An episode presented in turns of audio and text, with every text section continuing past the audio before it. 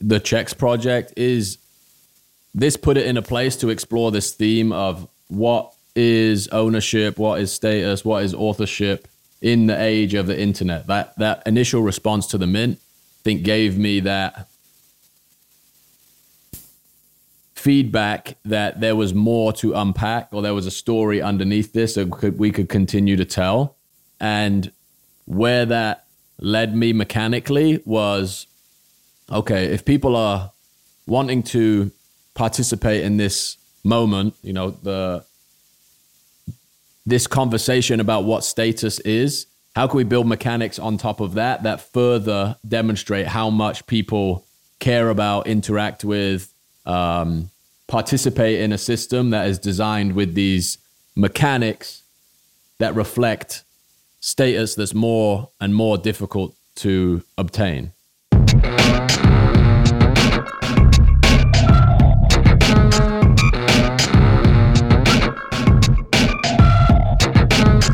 Hi, everyone. This is Sam, at NFT Statistics on Twitter. And today we have Jack Butcher on the podcast. Jack has built a brand called Visualize Value, where he uses minimalist, simplistic design uh, to deliver messages that really hit hard, just really resonant messages that I think a lot of people find fitting into their lives. I certainly did. Uh, he's become one of the most well-followed designers marketing marketers online, and really built a brand around how you can use the internet to gain leverage to build businesses, expand your reach, and be more effective. In the past few weeks, though, he's really taken the NFT world by storm. He tweeted a couple weeks ago an image that said, This artwork may or may not be notable. And underneath it, he had basically just a grid of 80 different verification checks from Twitter. He got a few retweets, a few likes, and decided that he was going to mint that image for $8 each a play on Twitter's $8 cost to buy the check mark, and he found that people really liked it. First, there were 100 buys, then there were 300 mints, and it ended up with 16,000 mints. In this podcast, we talk about what he's doing with this project, how he's gamifying it, creating burn mechanisms, doing all sorts of interesting things to deliver messages that he finds important. In the second half of the podcast, I just thought it was so awesome to have someone who's so good at marketing, who has such a great eye for design and marketing, who also knows NFTs on the show. And we talked a little bit about what he brings from his marketing world to NFTs, where he sees the industry going, what he thinks makes projects successful. I just found it a super interesting conversation. Also, great to get to learn more about his work after spending so much time looking at his Instagram. I really hope you uh, stick around, listen to the show. I hope you enjoy it. I think you will. All right, Jack Butcher, welcome to the podcast. Thanks for having me, mate. I appreciate it. So this this checks project has completely taken off. I think beyond uh, what what anyone expected. What uh, what do you think has made it take off so much? What about what about the project has just struck a chord here? So I think there's maybe a couple components to it. The first being kind of the meme that it taps into and the amount of cultural equity in that meme at this given point in time. So the blue check mark combined with the recent Elon Musk acquisition of Twitter and all of the changes that pertain to what a blue check mark represents. You know, it used to be this thing, it was kind of a top down, ordained status symbol. And now, you know, that's been completely turned on its head. Anybody with eight bucks can, can, uh, get a blue check mark next to their name. And I think the way in which it kind of invites remixes has been a huge catalyst for spreading it around. So, first of all, just creating an image that I think captures a zeitgeist in some way and people identify with. And then, second, is kind of making a format that allows people to take it, run with it, spread it in their own way, and feel like they own a piece of it. And uh, I think those two factors combined could go into depth on either one of them or both of them, but I think at a high level, that's what's making it work. What uh, what, what was the initial process like when you when you first came up with it? Like, what what was kind of the step by step from when you conceived of the idea to minting it to seeing, whoa, this is taking off far more than I ever thought it would. So the funny thing is, a lot of these ideas just kind of come into my mind at like the thinking and the subconscious processes that are running for months on end then kind of just appear as an image. And the process for creating the image obviously is not um, that laborious. You can look at it. It's it's like a 45 second process in Figma, and taking that image and posting it on Twitter and just kind of getting feedback in real time for um, a response to the idea. And I think this combined with the caption, which was this artwork may or may not be notable, which is the hover state of the old legacy checkmark system. So playing with all of those themes and and inviting people to consider um, you know what makes something notable, verified, important, etc. And then obviously the equity in the checkmark symbol that is just as common, as understood, as globally uh, recognized as almost a dollar sign at this point. Yeah. What What was your take when that when just kind of what did you personally how, how have you personally felt about Elon and how he's done uh, with the company, his decision to turn this check into a verification to now just being a sign that you paid eight dollars. Like, what's been what's been your take as a social media user? I think it's I think it's uh, the thing that resonates with me, or the the the the most utopian version of the narrative, and what I'm trying to imply here, and I think that comes across in the response to it is the notability can happen just as a function of a decision that you make instead of being given to you or applying for it from a platform. So it's kind of this idea of if everybody is verified, no one is verified, right? That it just levels the playing field in a way that's pretty interesting. And obviously, I think Elon's playing the attention game at the highest level where this is the one kind of button that you can press that's going to get everybody hyped up about, you know, what is um like who deserves to be to have their words their uh the things that they broadcast out into the world verified in in quotation marks? So i i guess my opinion is this aligns much more with how i see the internet working and why i think the internet is valuable than kind of an antiquated process where you have to submit three pieces of press coverage that you know you might be able to have paid for to get your blue check mark get your blue check mark. Um, the idea is uh, yeah i think i just think he, he played with it in a smart way just from a marketing perspective but how the rest of it plays out to me is like i have no idea how this how this plays out longer term. Yeah i, I loved your tweet. I mean, because it just kind of the, the way they used to have it, where it said this person may or may not right, be notable. Right. It's like, what does it mean to be a non-notable person? Um, right, versus right. being one. It was just it, that in itself. You know, you created a meme out of something that really deserved to, to be memeified. Thank you. Yeah, I think uh, like I think everybody's reaction the first time they rolled over that was kind of like disbelief that he actually went through with it. I think you know that was kind of the the meme in the tweets like eight dollars power to the people. This is the disclaimer we're going to use, and then when it actually shipped, it was like a fairly shocking, fairly shocking moment because again, this symbol does represent or has represented a different idea for such a long time, and it for for it to like turn on its head overnight on a platform like Twitter, where like heads of government, you know, they're like it's it's different a little bit even than an Instagram or um, any other social media platform because of the like news breaks on Twitter, right? People have people like the American government ships news updates on Twitter. It's not like Snapchat, Instagram, something like that, where it's kind of a lifestyle app. This is really like a network for news. You could argue the most important one in the world. Yeah, no, I, I think that was kind of a I saw a little bit of negativity there in the sense that like just as a user, we were very used to something and just like that almost regardless of what it symbolized, it had a very functional purpose that as a user just got flipped, you know, and yeah. you had like the Lilly tweet where someone created a fake Lilly account, very, you know, put the check yeah, on yeah, and, and said like insulin's free now. Uh, as a, I'm a type one diabetic, so I knew that that was not true, but all, you know, it, it sent the stock down 5%. Right. So, uh, that was, yeah, was, that first couple of days was, was tumultuous for sure. Yeah. So going going back to the mint though, so you came up with this idea, you, then you decided to just make it an open mint, or was it before or after the tweet that you that you did the open mint? It was yeah, it was probably ten minutes after. So if there's a like there's a little bit of traction, um, I think weirdly I had this like, um, maybe a week before that I kind of cleaned up my Twitter follows.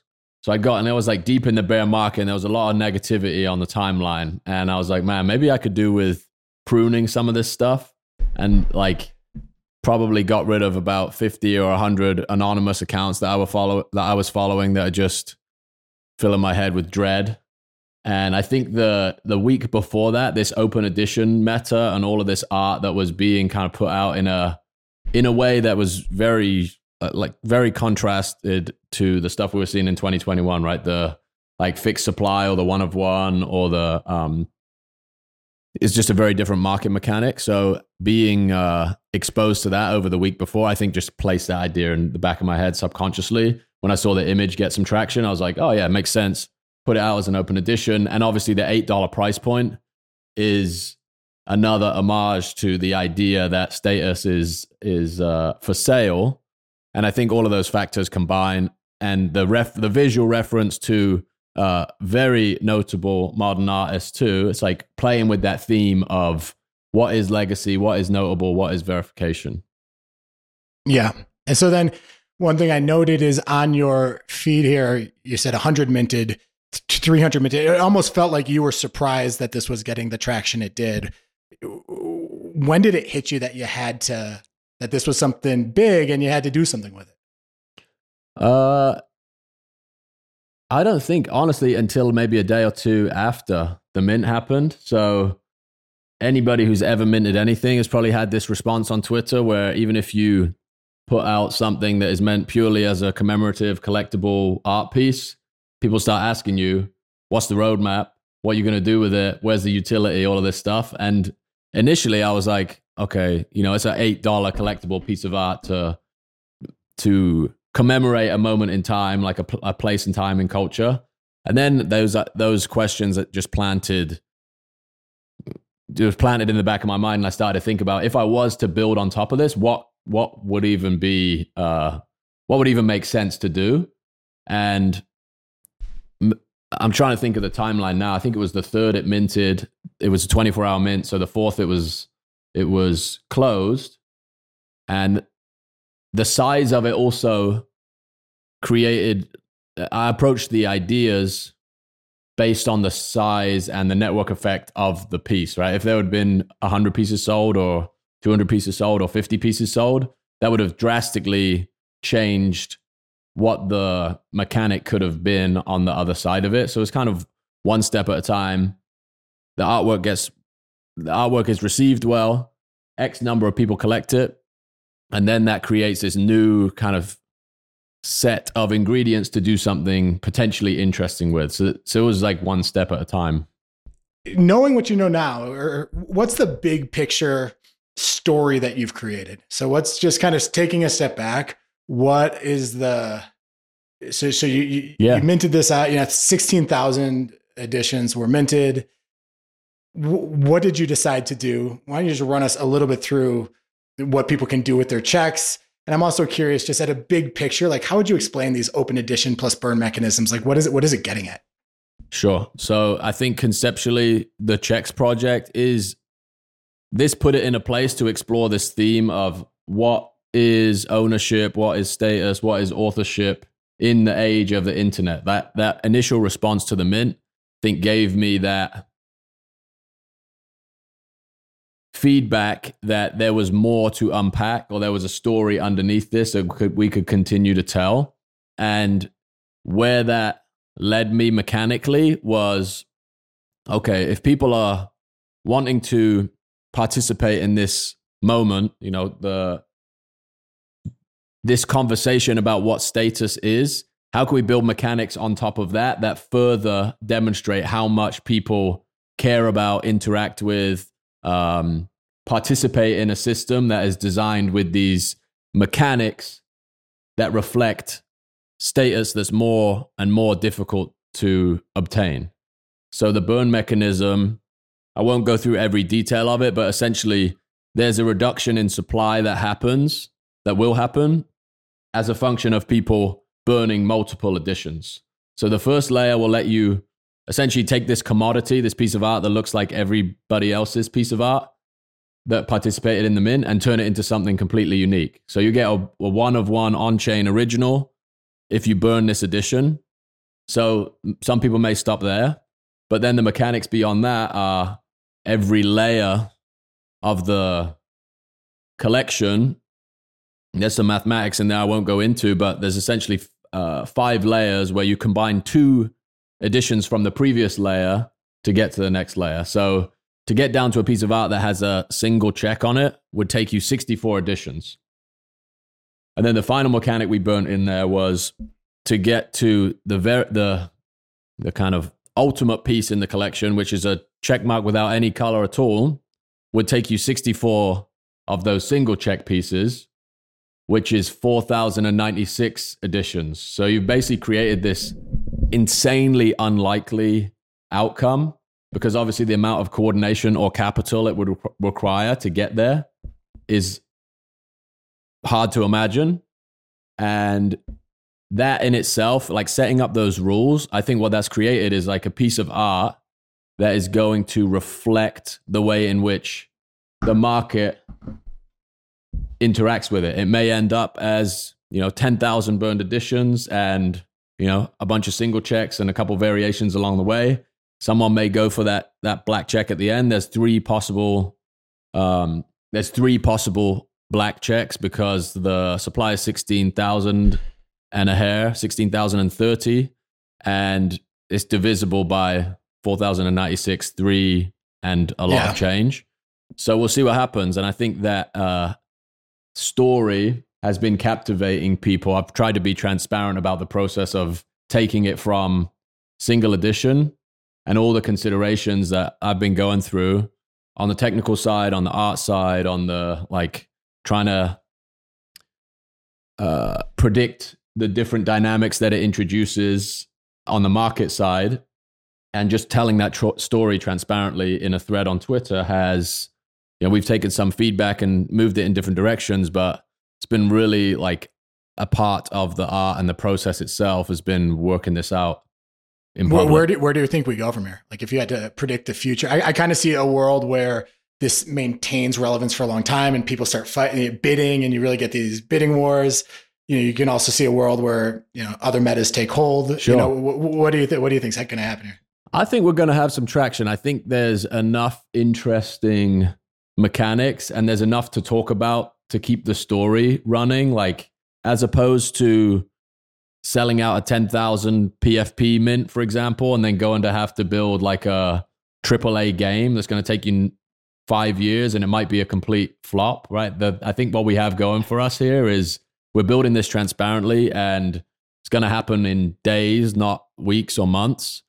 And um the the other thing I think that it's the other thing that I think it has going for it is the addition to additional functionality post is a very different dynamic than the pre-sale and the mechanics that are normally used in a lot of these projects. So I didn't reserve any of the supply for myself because I had no like had no idea it was going to go off like this. And even if I did, it was meant to be a piece of art? It wasn't, I would never have approached it that way.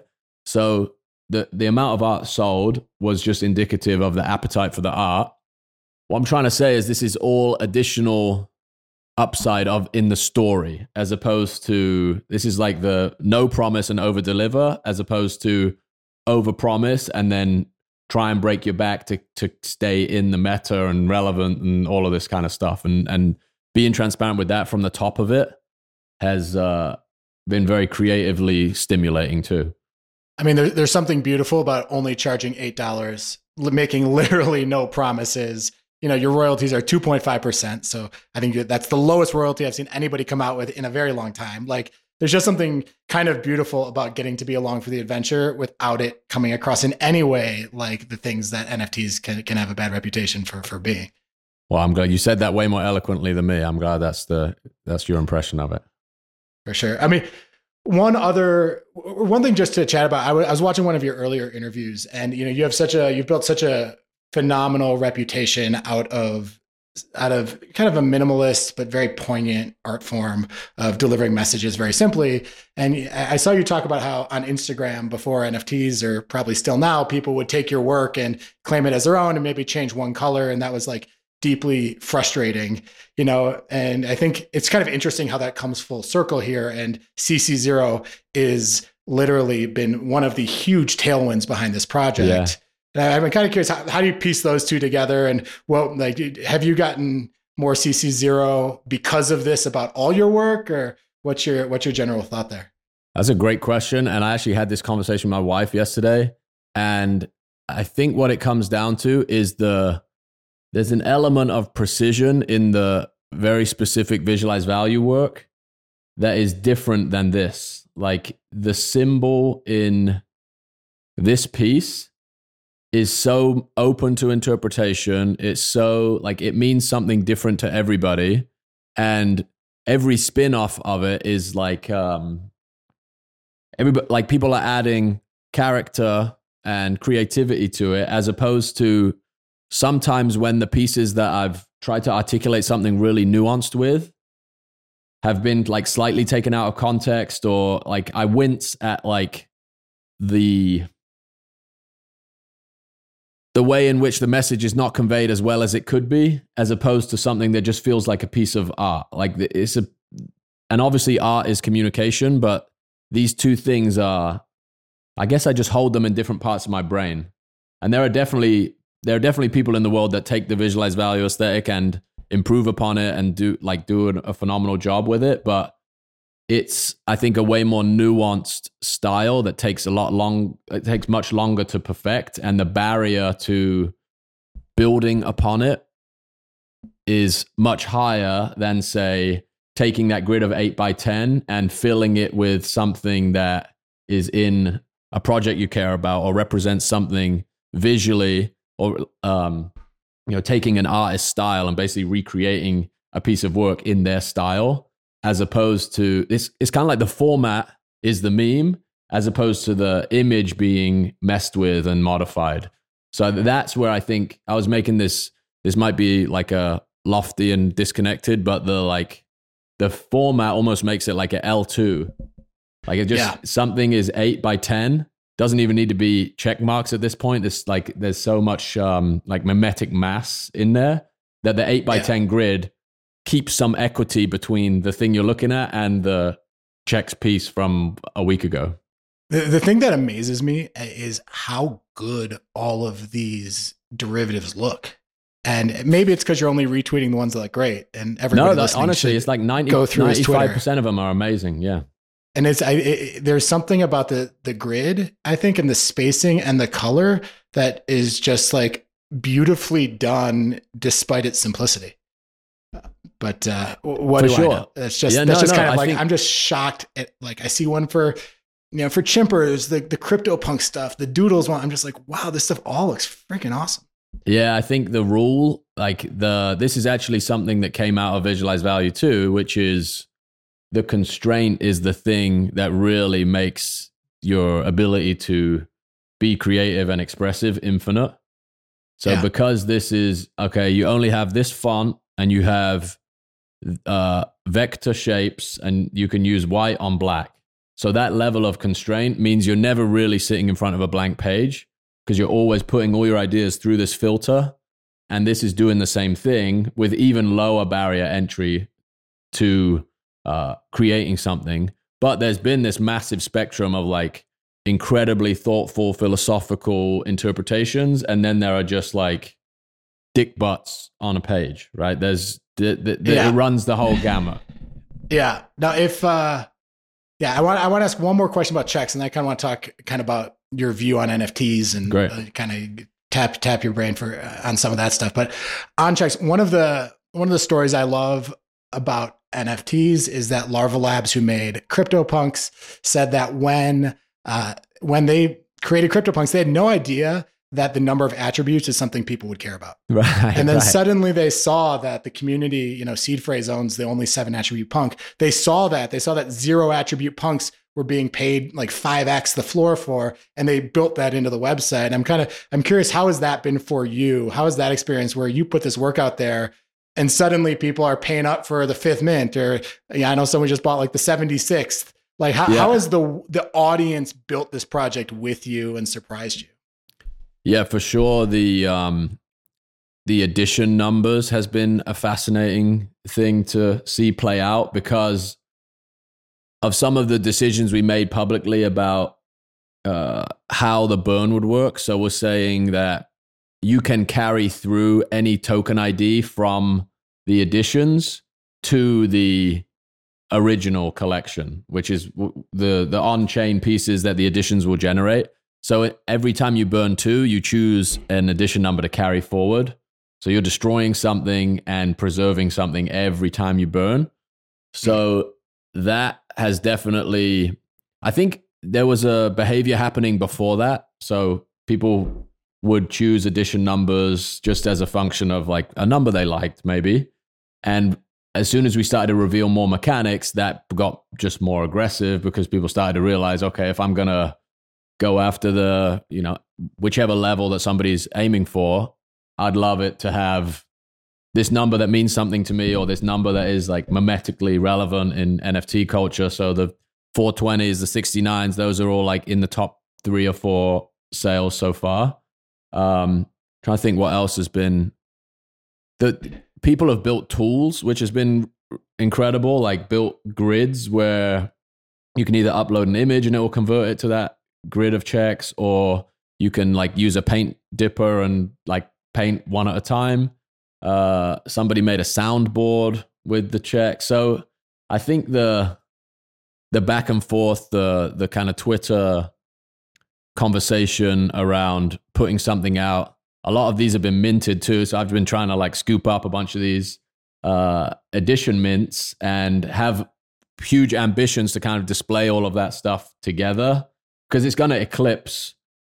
It already probably is close to eclipsing the number of pieces in the original collection, like the amount of editions that have been minted, because a lot of people are putting them out for either free or a buck or two, and Yeah. they're hitting these huge mint numbers. So, yeah, just just starting to think about how to how to display them all together, how to uh, use the momentum of the checks collection. It's like this symbiotic thing where you can put the spotlight on artists that can show their style, but they can also inject themselves into this uh, stream of uh, something that is currently top of mind. And I think that's like more, maybe we'll get into this in the next section, is like, this is what NFTs are about and enable is just, you know, your ability to kind of participate in this hive mind and benefit from a part of this conversation that's happening. And uh,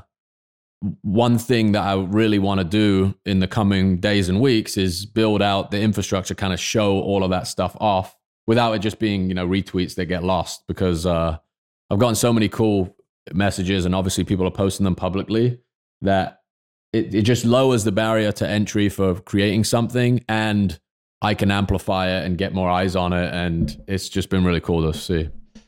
Yeah, kind of leading into the next into, into talking about NFTs. One of the things you've done is you've changed the art. So you changed it from being you know, 80 is 80 different colors to just Yeah. one.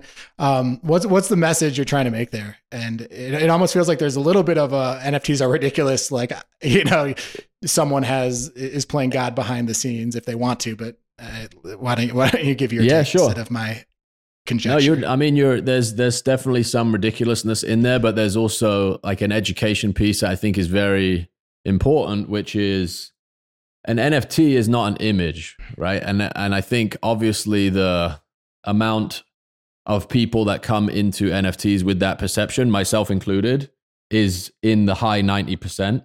Like an NFT is an image, it's the thing you set as your profile picture. Incorrect, right? An NFT is a token that in the majority of cases points to an image or in some cases points to some immutable sequence of characters that generates an image. Not n- not the case in most cases. So the other thing that we're trying to do with this transparency, this transparent approach to telling the story is to essentially try and do things in the process that help people understand like what they're participating in. And it's a relationship between an artist and a collector. So it's a social contract. Like I could change the I, I forget the name of that project, the raccoon thing that turned into bones last year or something. Some not know, sure which one. Yeah, some artistic statement which is basically like, hey, you bought this thing, but you don't know what you bought, and now we destroyed the value of it. Right? That's one way to go about it, and I don't think that does it in a productive or uh, there's not a positive way to teach people that thing. But interestingly, I think in a case like this, one idea I had was to change the artwork to a derivative every day.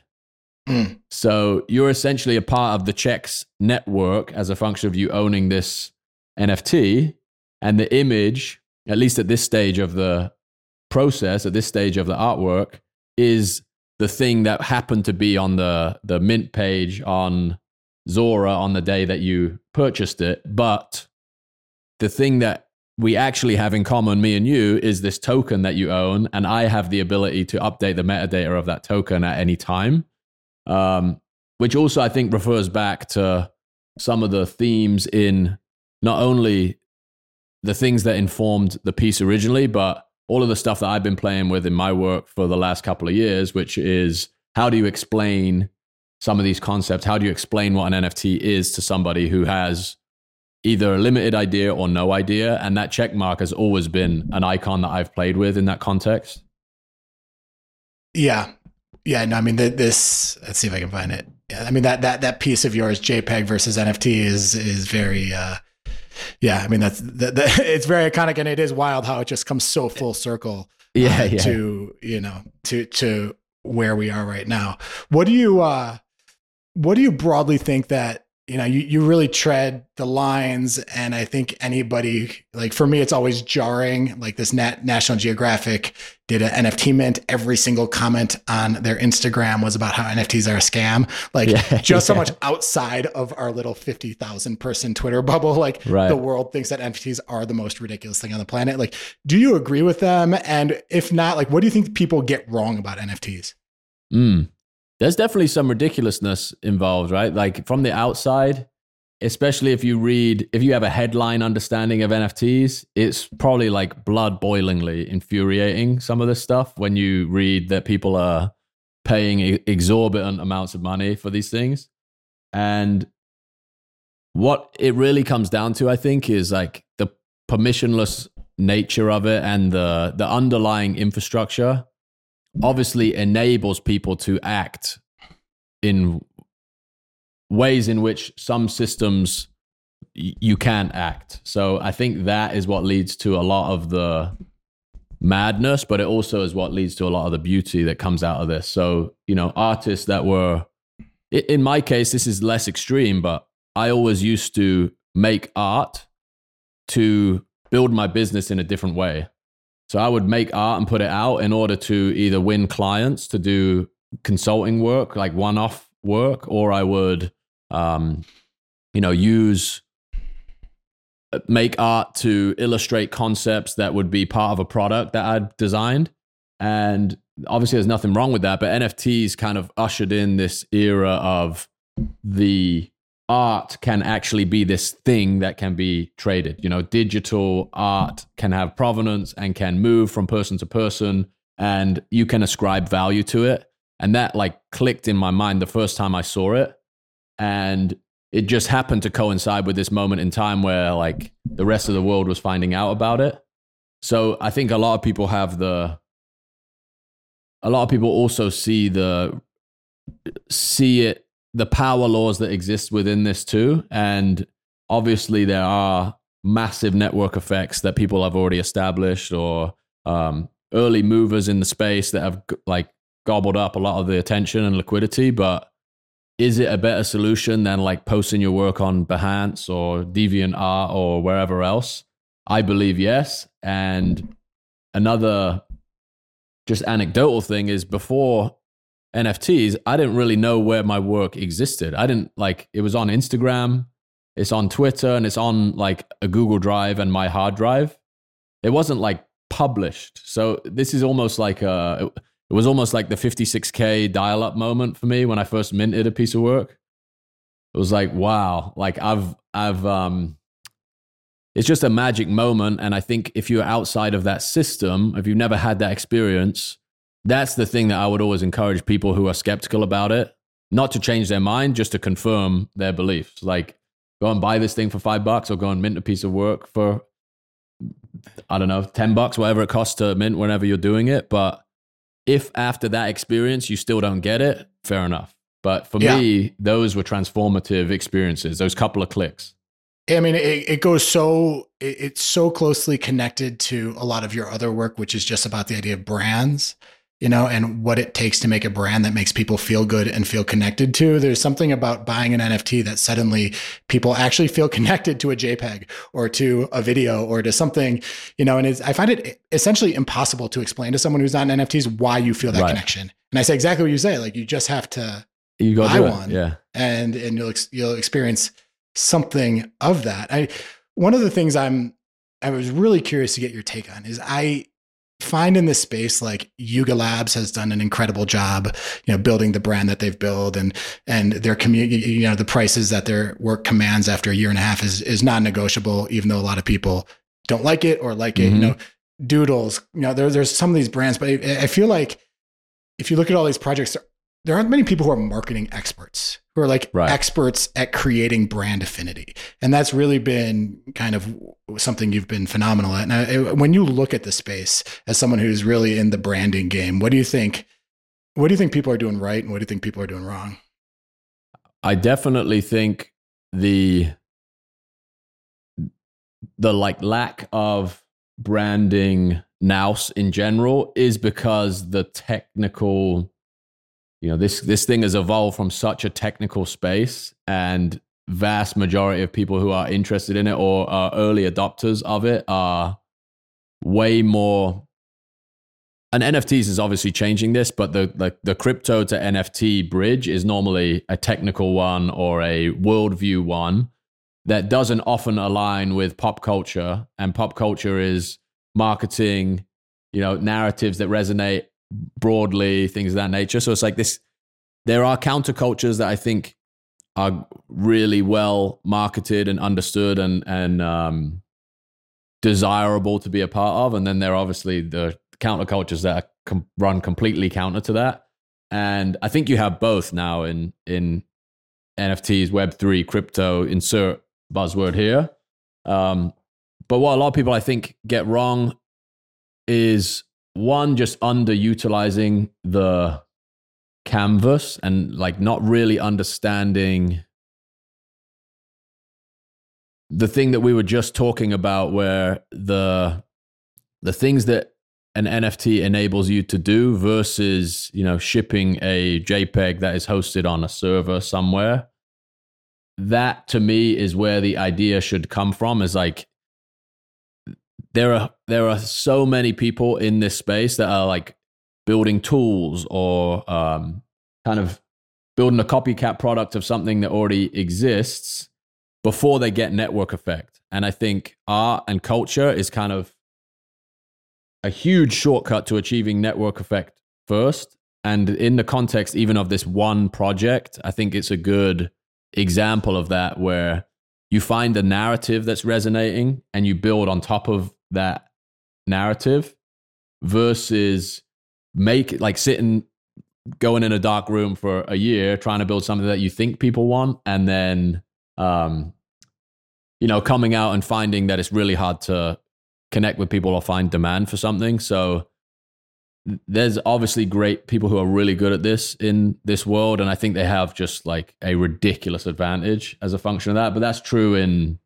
great marketers uh win in every industry, but in this industry in particular, because of how like hyper connected it is and financialized it is, you can really capitalize on that in a in a severe way.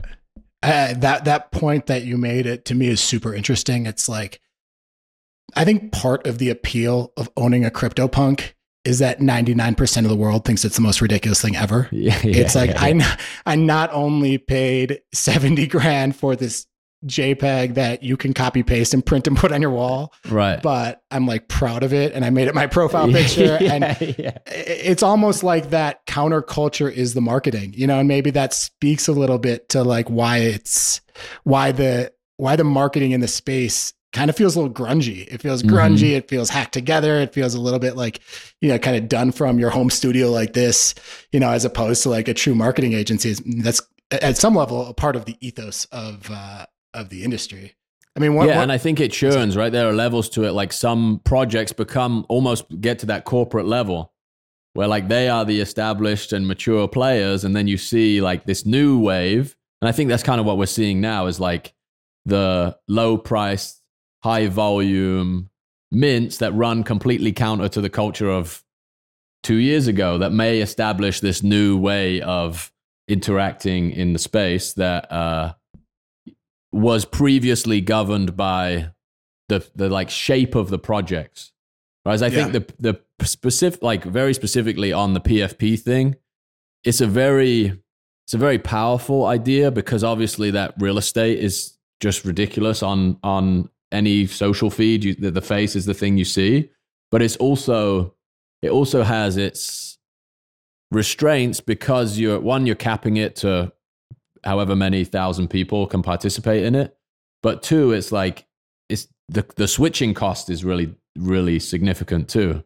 And what i think is happening with art is you can collect 500 pieces of art and talk about all different pieces of art but these communities that you're identifying by your face or your you know your you're so deeply invested in it that it, it makes it difficult to like expand the network in a meaningful way. Does that make sense yeah, I mean, no, it's, it's completely wild how great of a marketing channel PFPs are. Yeah. You know, I mean, it's it, like from a marketing perspective, like Steph Curry making a Bored Ape his his profile picture, Jay Z making his making a punk his profile picture. Yeah. Like these were massive catalysts for the space. But I think even for me, you know, I'm so tied to my crypto punk. Like, and it, that, you know, so yeah, someone says, are more people looking at screens or walls? You know, the art on my wall, I'd say probably over the course of a year, 100 people will see. Whereas right. I have 100 people see my dumb GM picture out of, of my thing out the window in 10 minutes every single day. Like it's just, Yeah. and, and your identity gets tied to it. So your belief, like it is a pretty wild, I think from a marketing perspective, it, people underappreciate crazy. how, how big it is. Have you, have you ever thought about doing a PFP project? Uh, thought about it. I think maybe there'll be some exploration. It won't be a typical one, but um, maybe, maybe. I think uh, the real estate is there's got to be there's got to be something clever to be done in that space for sure. One thing you, you also talk about is how, and I think a lot of your early uh, podcasts from like two or three years ago were about how people who use the internet right can build massive businesses. hmm Um, and like that is just such a good tool. How, what, what's kind of your overlay for that onto onto NFTs as far as like w- w- people who are using the internet right in this space? What do you think they're what do you think they're doing, and what are people Yeah, who so- are not using the internet right not doing? Yeah, so the first business I built, which still exists as Visualize Value. So Visualize Value is both this like participant in the world of NFTs, and it's a very like established business in like of uh, online education, let's call it. So the the way in which I got a foothold in that space was permissionlessly contributing content to certain ideas and certain like collectives of people on the internet. So it started out as me struggling trying to start a business and reading all of these books from people who have crushed it in Silicon Valley, for example. And there are these principles that they've outlined about how the internet works or how to think about digital leverage, communication. Naval Ravikant's one of the massive influences on the ideas that got me to think about building a, a digital business. And what I would do is just take those ideas and illustrate them and put them on Twitter. It's like throwing these ideas into the ether and being able to connect with those people. Again, like this whole, like Twitter has been such a huge part of the last three years of my life that this project is just overlaps on so many themes and things that I believe. the the idea that I could make something and somebody who I would never have a chance of meeting in real life might open their phone and see is just the most it was just most the most massive mindset shift for me at the beginning of my uh my journey in starting a business where I was basically cold calling, knocking on doors, putting stuff out there and hoping people would come to me versus like just permissionlessly finding ways to do interesting stuff that that would instantly reach somebody. And then if i got enough attention maybe i'll get a retweet from Naval or uh, you know anybody in this space that i was an admirer of that i was creating things for inspired by and then that would expand my network as a function of that retweet. So I would get a little Naval cohort in the Visualize Value Twitter feed. I would find another idea that resonated with me, do it again. So I think this idea of being able to tap the hive mind, understand the things that resonate, and kind of validate idea first, signal first, instead of going all in, building a crazy product, hiring people, there are so many ways to validate ideas, especially art, right? Especially the idea of content and art as as things that people want to consume. The barrier to making that and putting it out is limited by your ability on a keyboard and mouse and screen. So NFTs are obviously play in that space very heavily. So a lot of the principles that I've tried to communicate are just around that idea of just like permissionless value add on networks that are open that's going to get your work in front of people who you would never have a chance to meet in real life typically. But through doing that you get the opportunity to meet them eventually. Like i've illustrated books now for the people who were writing the books that inspired me to start a business in the first place all through just throwing stuff on twitter yeah, it, it is wild that just the connectivity and meet like you see a cool graffiti piece of graffiti in Miami and they have their Twitter handle there and suddenly you can talk to this person who is untalkable right. who is just you know it's it, so many people suddenly get connected but then also you know having Naval who was an inspiration retweet you like those are the things that happen here. Are, do you feel like you're mainly talking to creatives or do you think for people across kind of business lines there's a message here? No, there's definitely a message for everyone. I think the like I think any idea or any any exchange of value starts with communication. So if you can distill the thing that you can do or that you can produce into a piece of communication that gets somebody to say, I want that or I want to see more of that, then you can go about refining it, building it. There's definitely varying degrees of complexity, right? Like every successful product started as something way less sophisticated than it is 100 iterations later. That is my overall like the overall premise is like repetition iteration over and over and over again. And there's a great 50 cent quote. I'm not going to get it verbatim but it's when you put something out there and the public doesn't respond to it they're telling you something loud and clear. You're just not listening. I, I, I spent a lot of time kind of looking over your over your work last night, and I was trying to get like if you what are like trying to distill down the big themes and the one that keeps coming up is this idea of action over overthinking mm-hmm, just mm-hmm. get things done you know just um I, I, love this work here where it's like kind of the scatter mind just keeps bouncing up and down, but someone who's focused, uh, you know, can can really create a lot. Um, but really, kind of like every so much of it, like this one here, you know, doing well is about not worrying about what you want to do now and instead focusing on what you want most. Are you someone who struggles with attention? Like, are you someone who struggles to control your mind? It almost feels like that, like you're kind of like laying out what is so important for everybody, which is we are all so ADD. And in yeah, NFTs, yeah, yeah. 95% of people, 95% of people in NFT, NFTs call themselves ADHD. Yeah, yeah. Is that something you've struggled with? And like a lot of this is just like documenting your own personal battles?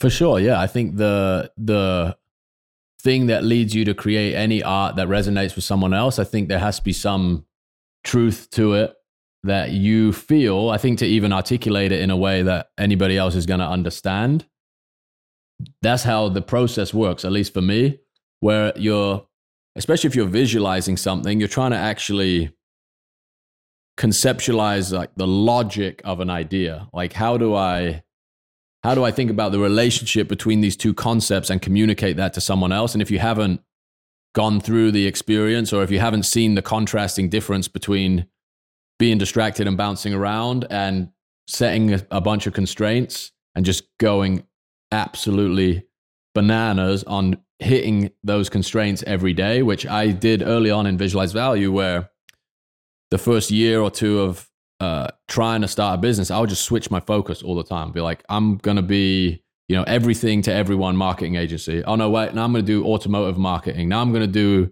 websites. I'm going to work with recruiters. I was just like all over the place, just winging it. And I guess what I realized over time, there's a lot of introspection in it, is trying to distill that back to the thing that I was good at as opposed to like the thing that's like chasing the thing that's out in the world. And this process of taking an idea and visualizing it in the most compressed way possible, that's my skill. That's the thing that I've spent 10 years, 12 years at this point doing over and over and over again. But I didn't know specifically that that was the thing. It was like having to really just fumble through a bunch of stuff. Like in the agency world where I basically cut my teeth as, a designer, all the low level design positions, they will have you making PowerPoint presentations. You're the last one in the office till two in the morning, organizing all these horrendously ugly slides that are coming from accounting teams, strategy teams, all that. So you just have to make that stuff look beautiful.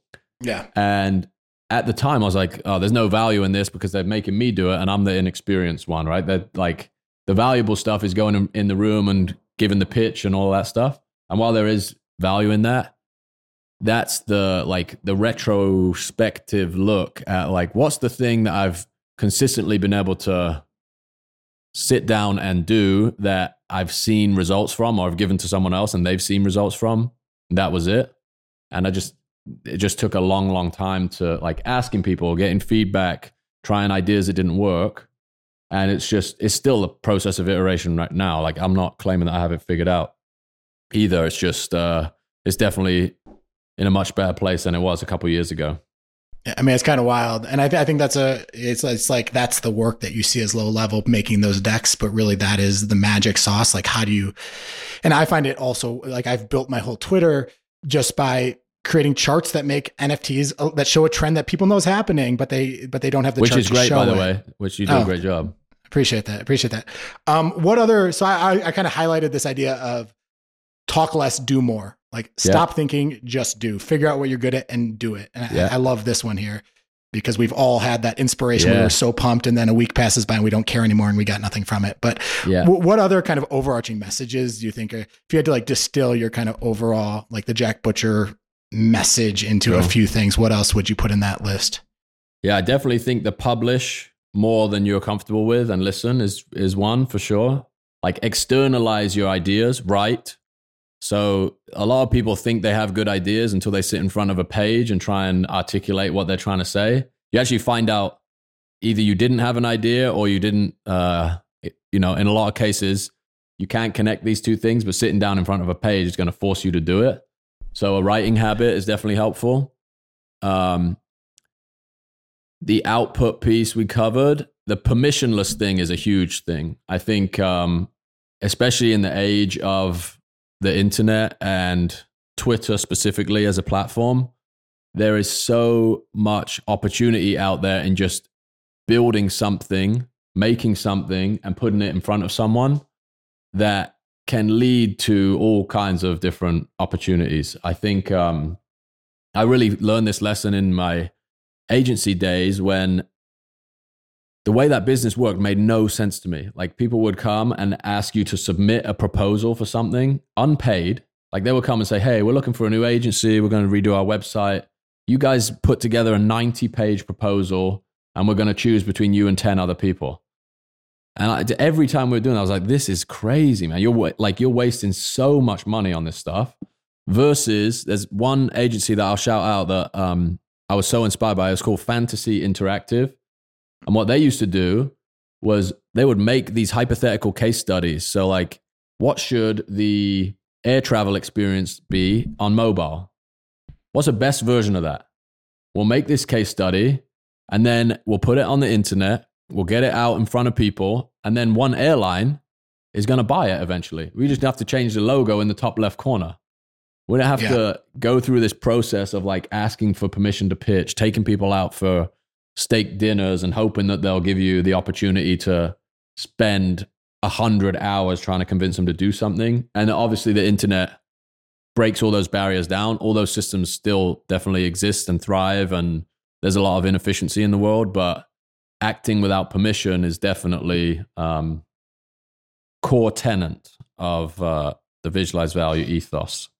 Yeah, no, there's always that tension between like listen to your customers and uh, you know I, I, asked my customers what they wanted. They said a faster horse. Right. Like right. it's it's. I, worked at Uber for eight years, and that was always just so core. Was when do we think we know better, and when you know, and that's yeah. what makes us unique, and when do we uh, do what what what our customers are telling us to do.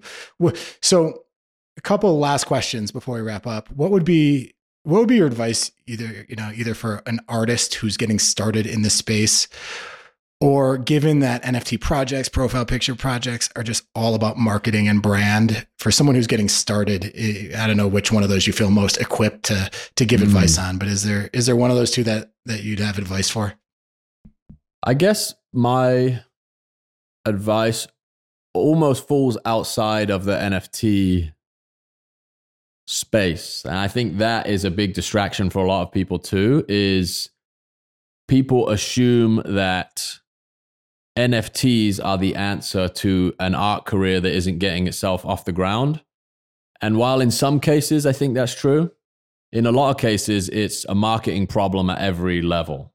For the most part, people that are crushing it in NFTs either were crushing it before or like by the definition of crushing it in their industry at least. So there is definitely a market here that opens up a lot of opportunity for people. But the like the core problem is communication and presentation of work. And you know, the typical approach is like spam the link in the replies on Twitter never going to work, right? Like you're doing yourself a massive disservice. And yeah, that's just not the way people want to interact with one another, whether it's NFTs or anything else you're selling or trying to build. So the one one component is just communication in general, like taking a step back and figuring out how to how if NFTs didn't exist, would I make my work relevant and interesting to people. And so much of that comes down to being informed by the culture that you're participating in. And I think that, like, many of the relevant projects and people in this world are creating art that reflects the technology that's being built upon. So CryptoPunk's obviously an incredible example of that. It's like the punk, like crypto punk, is like combining these two ideas of cryptography, decentralized finance, and punk culture, which is like we're, you know, we exist outside of pop culture. And I think the the projects that tap into this like hive mind global consciousness are a result for the most part of artists that are incredibly like pay a lot of attention, are very thoughtful. I'd give a shout out actually to a very recent example of this. You know, bats do the geo the geometric pepes. Yeah. Have you seen those? I think that is a perfect example of somebody who's like got their ear to the ground, has an amazing aesthetic, is a very talented artist, uh, but found this found this wedge with that approach where you know a couple of those images put out in front of the right people. And you're already swimming around in in NFT Twitter. Once the image takes off and it resonates almost like you got that product market fit. And it's like there's an idea here. I can build a series off this. And that I guess goes back to some of our earlier points where it's like you almost find the constraint to build the collection around and understand how a how a meme, how you need to add context, keep adding context to a meme to be successful. And in this in this space, in any space, obviously, it's like a political slogan, right? You write something that resonates, you just say it over and over and over and over and over again, and that sometimes runs really counter to the way artists want to act as well. It's like they want to wake, they want to make something different every time. But if you look at the really successful people in this space, an XCOPY, for example, it could be going past you at 70 miles an hour on a bus, and you would know what that is. Like Yeah. the the the distinct aesthetic and the the way in which it taps into the culture, and and yeah, the the constraint is another huge part of it. The constraint, the signal, the communication, and the like build things that are magnets, not you know, not forcing them. If you have to force it, it's never going to work. Like you have to even the even the act of putting things out so frequently. Look at Beeple, five thousand pieces of work before NFTs existed. Clearly doing it because he loves to make those images, and he's extremely talented at it. And this vehicle just comes along that I think aligns with. It just perfectly aligns with the way he thinks. Like he's like pulling themes from culture, from subculture, from news, politics, all of this stuff. And art as a medium in, in many ways is like how do you just how do you express the things that a lot of other people are feeling in a way that's completely unique to you?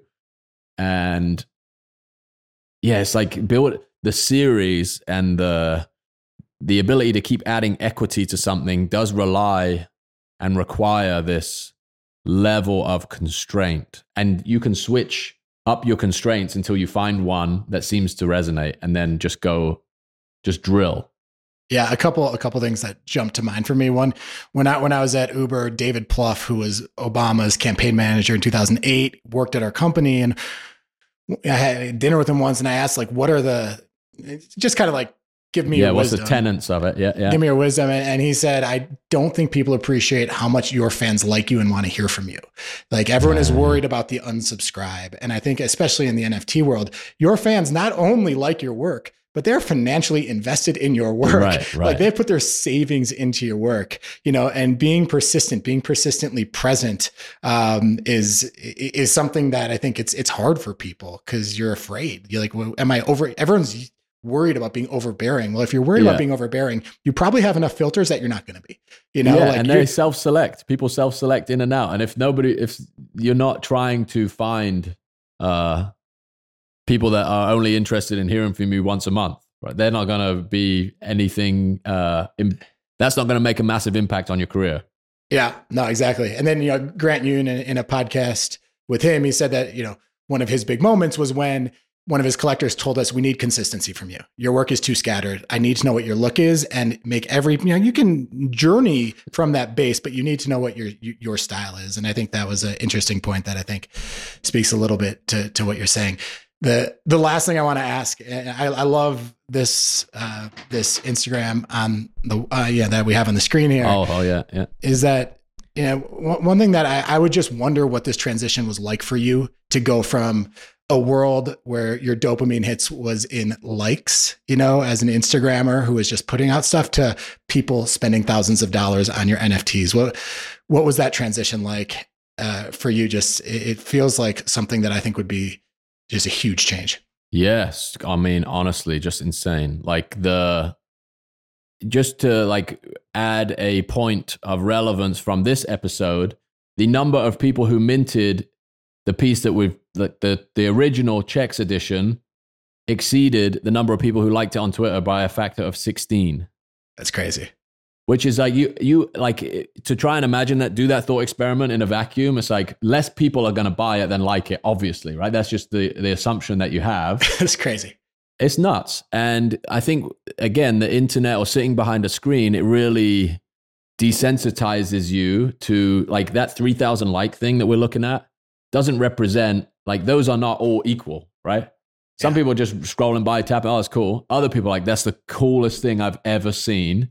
And like, if you had a chart of that, if you wanted to plot something, like, obviously we can't measure that, but the variation in resonance is so enormous And even like, what's another thing for artists to understand, I think, is virality is not necessarily indicative of relevance or resonance, I should say.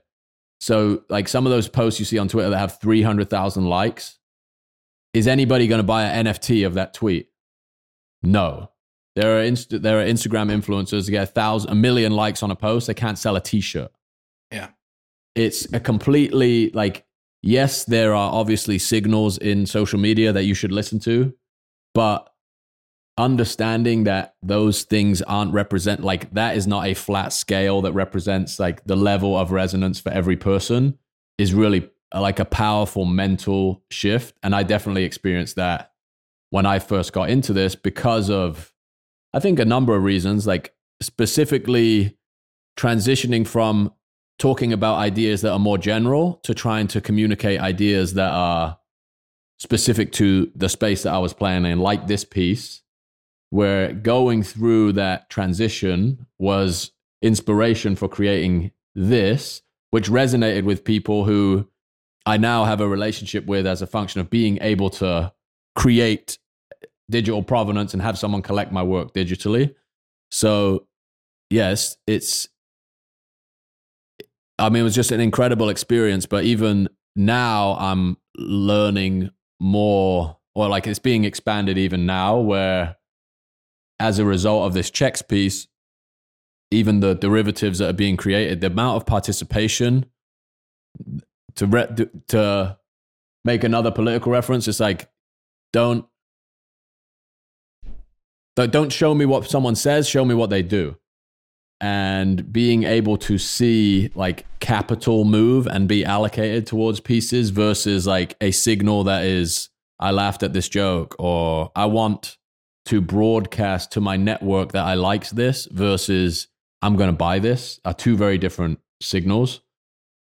Not, I, I'm not trying to say that you shouldn't pay attention to it at all. Obviously, there is that you can get feedback from how people are receiving your work, but the difference can be enormous. And this is still such a niche community, right? There's, you know, a like a, a thousand like post in NFT land is like a significant portion of the population of people who care about this stuff pretty much impossible.